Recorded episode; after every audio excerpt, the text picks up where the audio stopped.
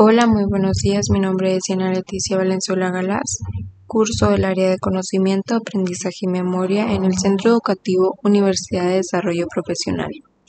Esta actividad es un formato de audio con el propósito de presentar a la institución sobre los siguientes aspectos. Primero que nada, el aprendizaje significativo.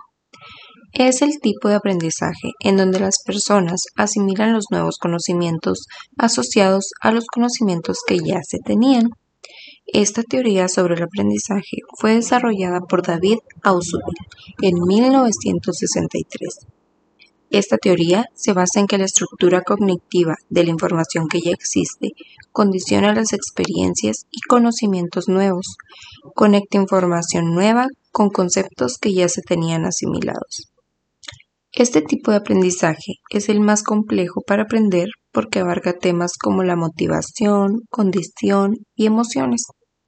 Su funcionamiento se basa en que uno recoge la nueva información, la selecciona, la organiza y por último se crea la relación que existe con el concepto previo. Se pueden clasificar en cuatro categorías diferentes.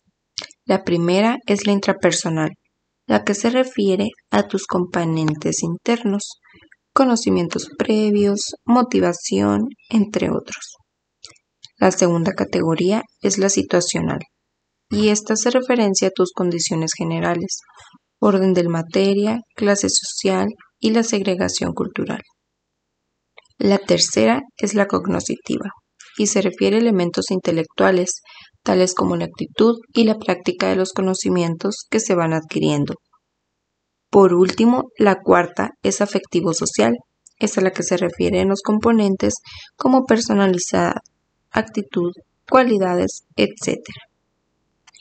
Por segundo aspecto, les presentamos lo que es el constructivismo.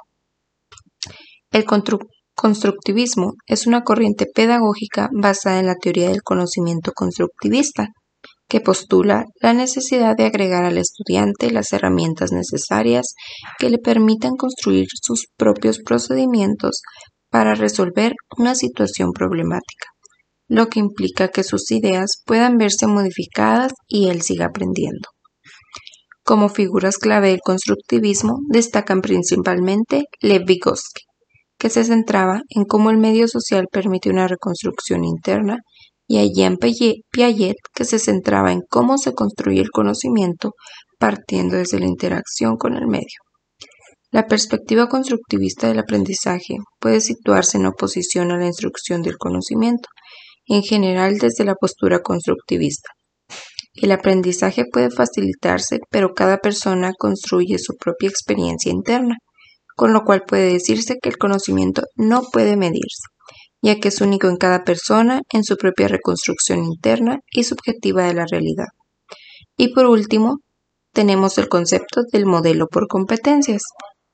Primero necesitamos definir qué es una competencia.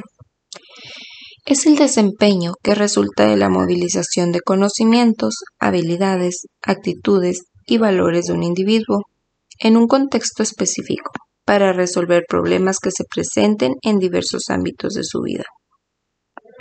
Este modelo de aprendizaje, que prioriza los conocimientos útiles que aprenderán los alumnos, surgió como una alternativa ya que se dieron cuenta que los conocimientos que se le estaban dando a los alumnos no iban a aplicarse en un futuro.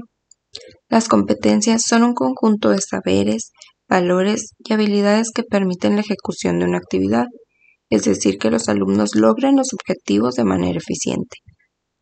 Dentro de la educación las competencias se clasifican en tres.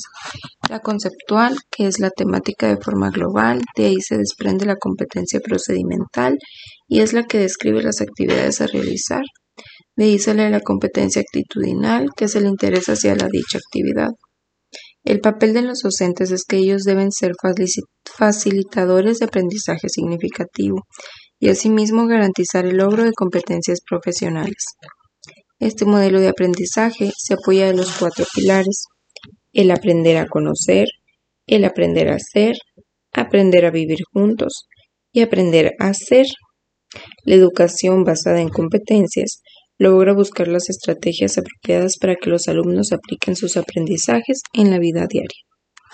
Espero que este audio educativo les haya servido para conocer más sobre los diferentes temas que les di a conocer. En este caso se los vuelvo a mencionar, aprendizaje significativo, con constructivismo, perdón, y el modelo por competencias. Gracias.